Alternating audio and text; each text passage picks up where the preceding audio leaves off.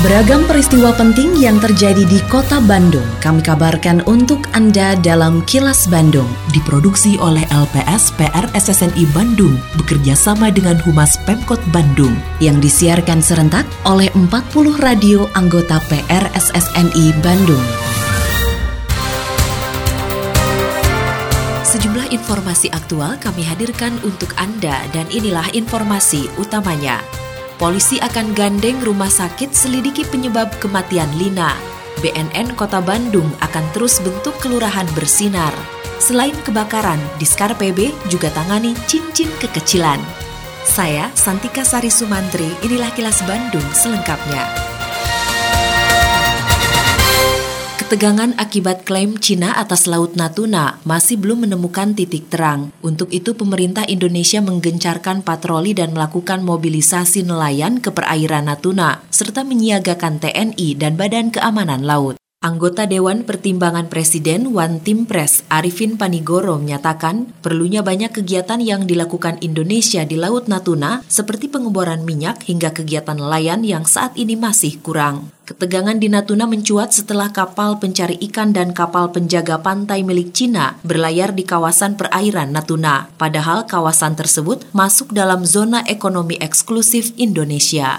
Di laut itu kan kita kita kasih batas gitu. Kan batasnya nggak kelihatan. Bisa aja rada meleset kena angin dikit atau memang rada nggak aja. Ya dihalau aja biasa lah perbatasan mah getreng sedikit mah. Harus eksis kita bahwa itu NKRI bahwa itu Indonesia gitu. Kalau nggak ada keng cuma ada laut sama ikan aja. Saya kan bina nelayan di sana sedikit saya tahu banget. Kalau ikannya banyak. Itu saya tahu dari nelayan binaan Medco itu. Waduh ikannya bagus-bagus Penyanyi sekaligus putra sulung dari komedian Sule, Rizky Febian, membuat laporan ke Satreskrim Polrestabes Bandung. Laporan dilakukan oleh Rizky karena dirinya menduga adanya kejanggalan terhadap kematian ibundanya Lina Jubaedah. Dalam laporannya tersebut, dituliskan ada beberapa luka lebam di tubuh almarhumah yang menimbulkan kecurigaan. Terkait laporan tersebut, Kepala Bidang Humas Polda Jawa Barat, Komisaris Besar Polisi Sabtono Erlangga, membenarkan adanya laporan yang dibuat oleh Rizky Febian. Menurutnya penyidik nantinya akan menggandeng pihak rumah sakit untuk memastikan penyebab kematian dari ibunda Rizky Febian. Dari laporan saudara Rizky Febian, jadi melaporkan bahwa di tubuh almarhumah ditemukan adanya kejanggalan lebam yang menjadikan dari putra almarhum almarhumah bahwa menjadikan suatu yang tidak wajar.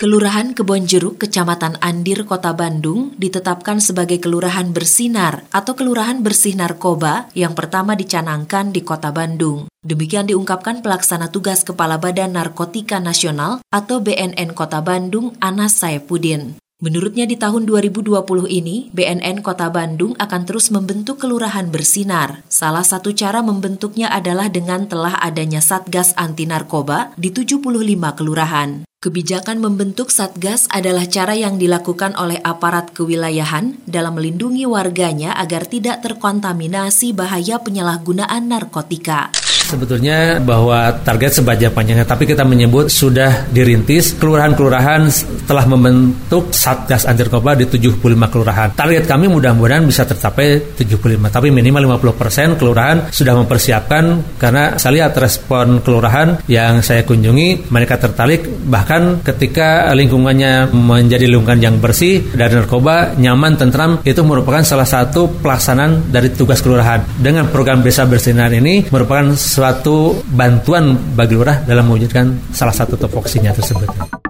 Di tahun 2020 ini, pemerintah Kota Bandung akan memprioritaskan dan mengoptimalkan dua sistem pengolahan sampah, yaitu melalui penggunaan maggot dan teknik biopori vertikal. Wali Kota Bandung Oded Muhammad Daniel mengatakan kedua sistem pengolahan sampah tersebut terbukti berhasil mengurangi volume sampah rumah tangga dan menghasilkan sisa pengolahan sampah yang bermanfaat. Selain itu, keduanya dinilai saling memberikan banyak manfaat dan relatif mudah diimplementasikan. Oded mengatakan pengolahan sampah seperti itu sudah dilakukan di tempat lain, seperti Penang, Malaysia, dan India, sehingga diharapkan dapat dilaksanakan juga di kota Bandung dengan sistemnya lebih sederhana yang kedua juga dengan biopori vertikal. Biopori vertikal itu, kalau dulu biopori itu di, di bawah karnap, karena tanah, itu berarti kaluhur. Jadi si pipa, bisa 2 meter atau 1 meter setengah gitu kan, e, pipa e, paralon, paralon, tancap ke, ke, ke, ke tanah, nanti sampahnya simpan di atas. Nah ini sudah dilakukan waktu saya ke Penang ya e, Malaysia waktu itu ternyata ini yang paling efektif dilakukan di India di kota Bandung mudah-mudahan sih setelah ada beberapa contoh Pak Gun Gun ternyata enak ternyata lebih lebih simpel Konsep kampung toleransi diharapkan bertambah di tahun 2020 ini. Bahkan ke depannya ditargetkan kota Bandung memiliki 30 kampung toleransi. Sekretaris Daerah Kota Bandung Emma Sumarna mengatakan, terwujudnya kampung toleransi menjadi bukti bahwa Kota Bandung sangat kondusif dalam kerukunan antar umat beragama dan antar suku bangsa. Saat ini di Kota Bandung sudah ada lima kampung toleransi yang diharapkan menjadi model pembentukan kampung toleransi berikutnya di wilayah lain aspek toleransi kehidupan bermasyarakat, berbangsa, bernegara termasuk dalam kehidupan beragama.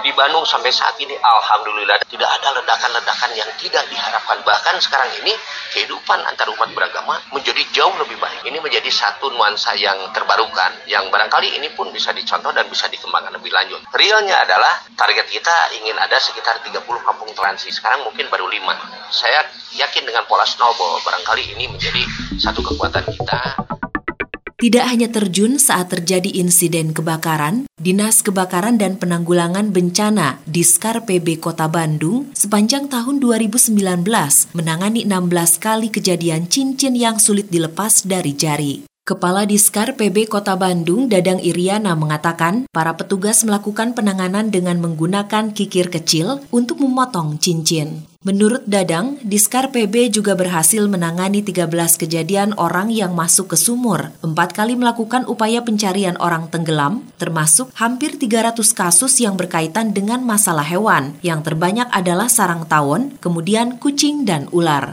rata-rata ya itu sudah konsultasi dengan rumah sakit. Ternyata disarankan udah aja ke pemadam kebakaran menggunakan kikir kecil terus dipotong eh, sedikit-sedikit. Itu rata-rata memakan waktu dua jam sampai tiga jam. Itu dikikir dikikir dikikir dikikir. Kemudian itu sudah hampir belah kemudian ditarik akhirnya dipotong lah. Kini, audio podcast siaran Kilas Bandung dan berbagai informasi menarik lainnya bisa Anda akses di laman kilasbandungnews.com.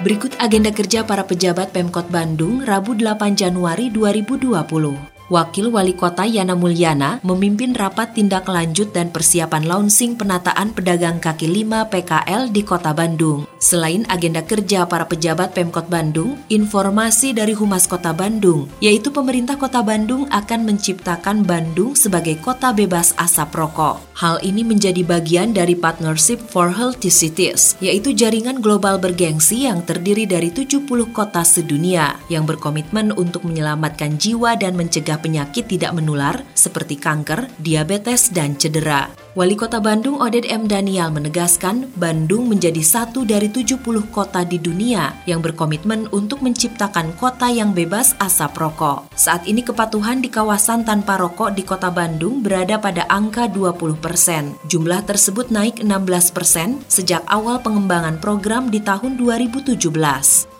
Demikian sejumlah agenda kerja para pejabat Pemkot Bandung dan info aktual yang diterima redaksi LPS PR SSNI Bandung dari Humas Pemkot Bandung.